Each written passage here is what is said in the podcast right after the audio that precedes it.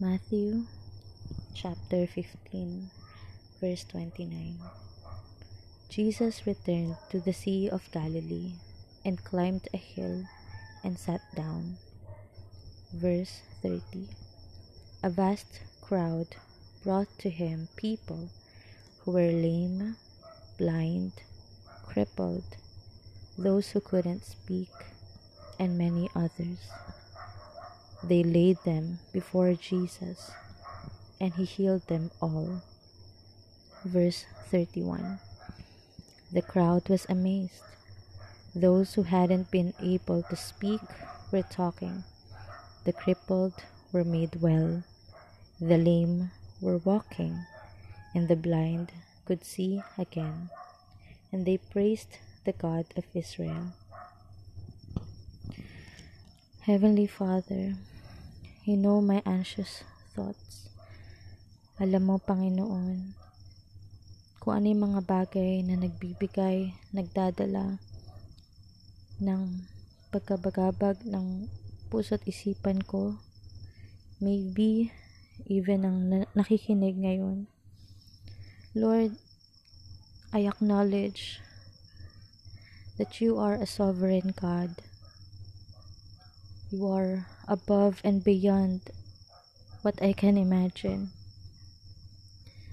Pinupuri kita sa kaluwalhatian mo, sa kabanalan mo.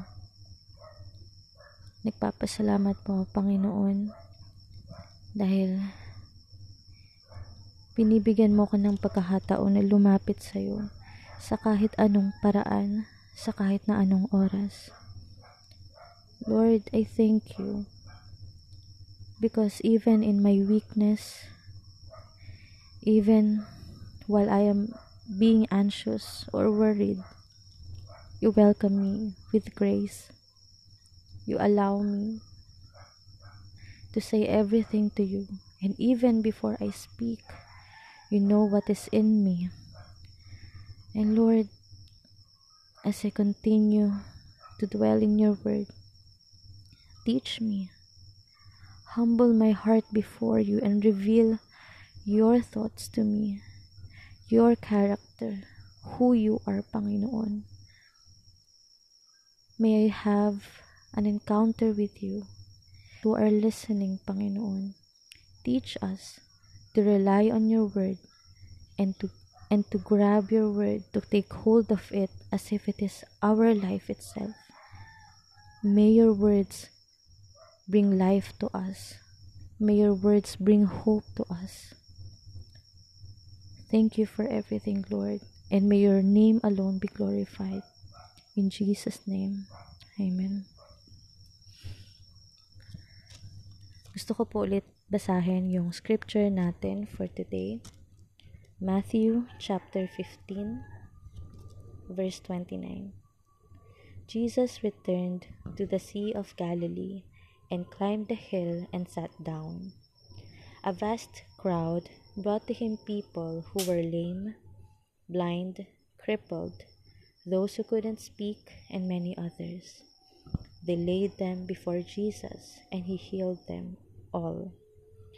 The crowd was amazed. Those who hadn't been able to speak were talking. The crippled were made well. The lame were walking and the blind could see again, and they praised the God of Israel. When I do my devotions, or every time that I'm seeking the Lord through His Word, through reading the Bible, I tend to read it, read it all over again, paulit-ulit. because usually the first time po, kapag nagbabasa tayo ng Biblia, hindi natin nauunawaan agad. And may mga pagkakataon din, aminado ako na bilang na bilang isang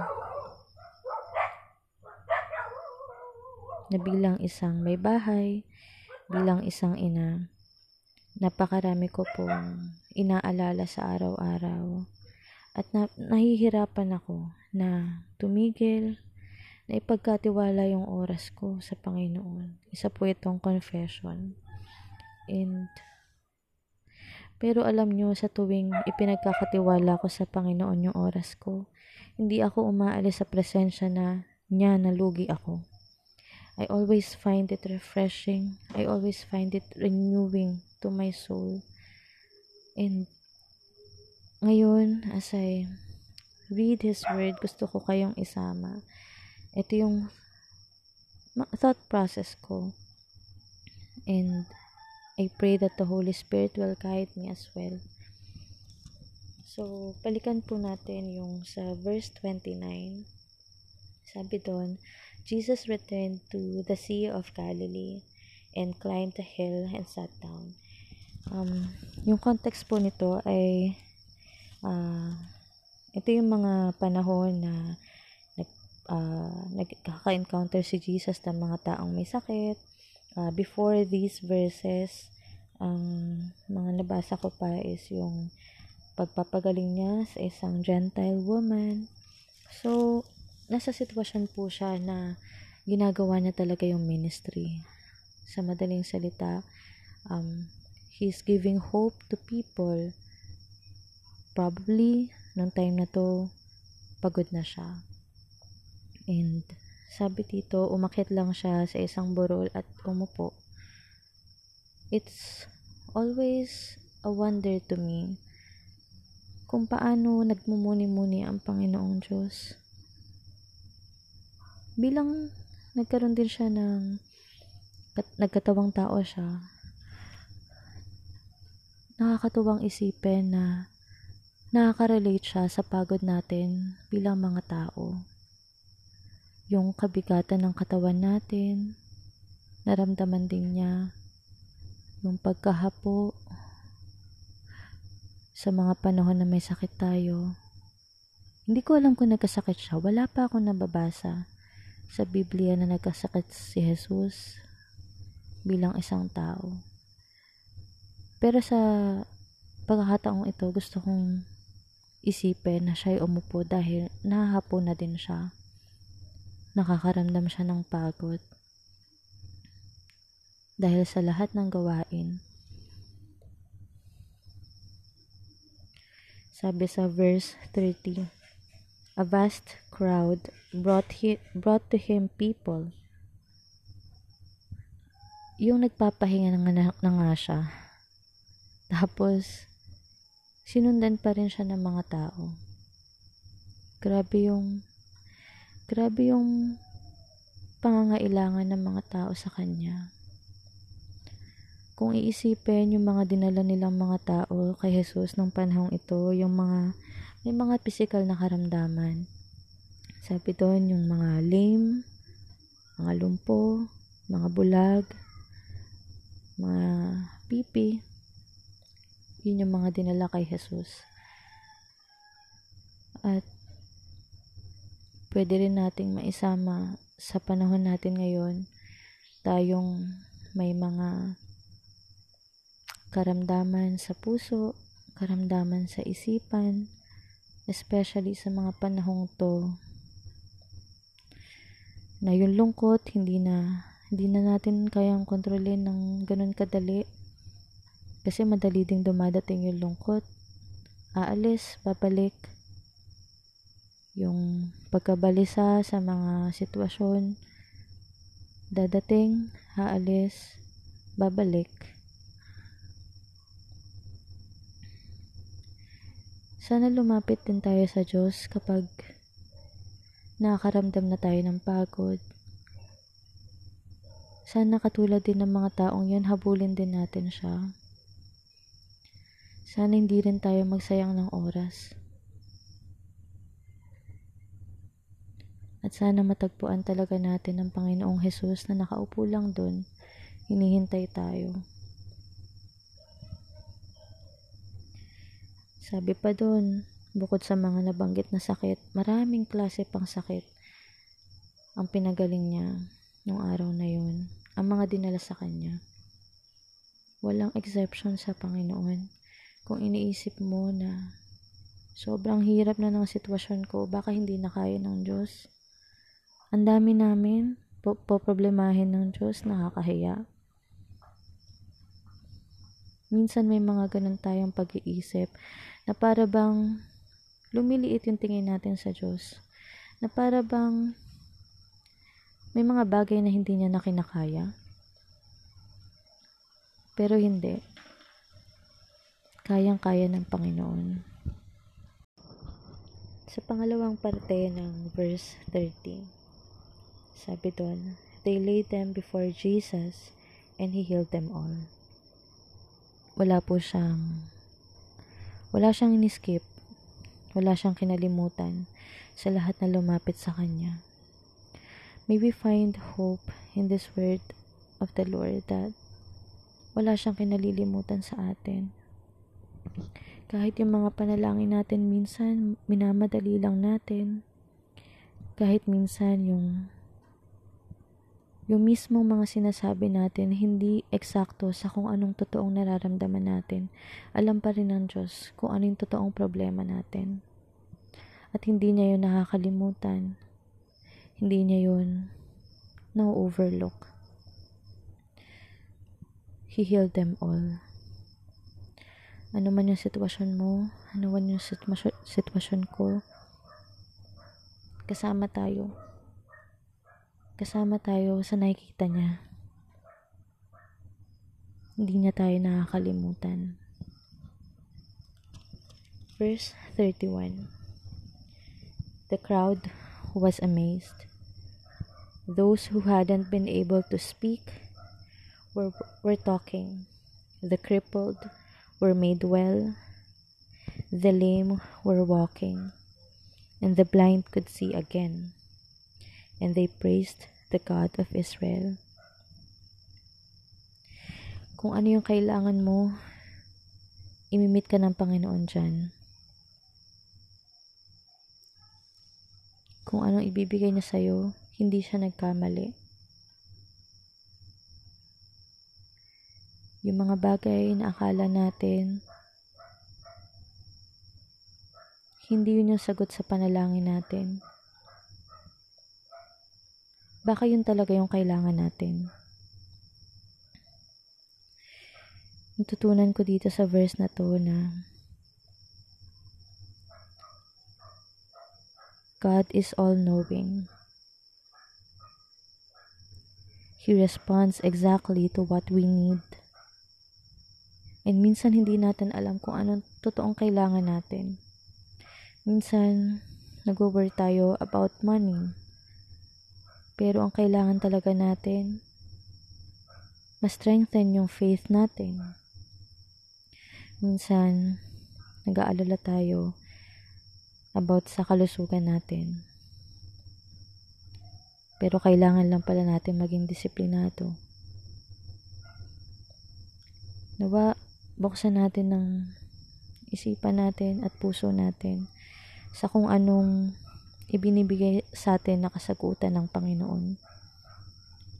Huwag tayong tumanggi, huwag tayong maging matigas ang ulo, at huwag tayong magmarunong. Magpakumbaba tayo, tanggapin natin kung anong ibinibigay niya, dahil siya ang may alam ng lahat. Sa huling banda, sabi sa verse na to, and they praised the God of Israel. Alam niyo po, may ibig sabihin kung bakit sa mga nababasa natin sa Biblia ay pinapangalanan ang Diyos bilang God of Israel. Ang mga Israelita po ang taong pinili ng Diyos. And naaalala ko, pinapaalala sa akin ng Panginoon sa salita niya na to na The God of Israel, who is mighty to save, is the same God that I have, the same God who redeemed me. He is the one who redeemed me, my soul, and saved me from death, from eternal death. Ano ang hindi niya kayang gawin? Ano ang hindi niya kayang tanggalin sa buhay ko na hindi nakakaganda sa paglakad ko sa kanya. Ano man yung anxiety, ano man yung worry natin, God is able. Nawa, harapin natin kung ano man yung pinagdadaanan natin ng may pagtitiwala sa Panginoon. Nawa magkaroon tayo ng confidence sa Diyos natin. Hindi dahil alam nating makukuha natin kung ano ang sa tingin natin ay tama, pero dahil alam natin na tama ang Diyos natin, na hindi siya magkakamali sa kung anumang desisyon niya para sa atin, kung ano mang will niya para sa atin. Let's pray. Heavenly Father, I thank you for your word. Thank you for reminding me that you that you are just like me as a human being. Naramdaman mo ang pagod naramdaman mo, Panginoon, ang pagkakaroon ng physical na katawan. And Lord, pinagkakatiwala ko po sa inyo ang anumang kondisyon ng kalusugan ko, ng pamilya ko, ng mga mahal ko sa buhay. Pinapanalangin ko siya sa inyo, sila sa inyo, na ang kalusugan namin ay pang na hawakan mo. At ikaw lang magkaroon ng otoridad sa kahit na anong mangyayari sa kalusugan namin. Nagpapasalamat din ako, Panginoon, sa pagpapaalala mo ulit sa akin na napakalaki mo, na ikaw ang Diyos na lumikha, ikaw din ang Diyos na tagapagligtas ko. Panginoon, nawa sa araw-araw, tulungan mo ako na mamuhay na dala-dala ang salita mo na to na lagi kong maaalala ang Diyos ng, ng Israelita. I pray, Lord, that for those persons who are listening right now, if anyone is feeling any anxiety, experiencing any worry in their minds and in their hearts, I pray that you will touch them with your comfort. May your peace that transcends all understanding guard their hearts and their minds. I pray, Lord, that you will remind them that you are a sovereign God, that you are the sovereign God. Heavenly Father, if anyone is sick, I pray for your healing upon them. I pray, Lord, that you will comfort them from any pain that they are feeling right now. I pray, Lord, that you will command any evil in their hearts and in their minds to be casted away, Panginoon. I pray, Lord, that your sovereignty alone will prevail. Lord, help us to submit to your will. Help, help us to receive whatever is from you. For whatever is from you is a gift, it is noble, and it is always beautiful. I pray, Lord, that your glory alone will be revealed in us, and that we will be amazed, just like those people who are healed. I pray that you will amaze us of who you are, and not because of our circumstances. I thank you, Lord, for this time. I love you so much. In Jesus' name I pray. Amen. Thank you for joining me sa aking seeking time ngayong gabi. And I pray that you will continue to read the Bible, panghawakan natin ang salita ng Diyos, at hindi ang mga nakikita natin sa paligid. Salamat ulit and I will see you on my next one.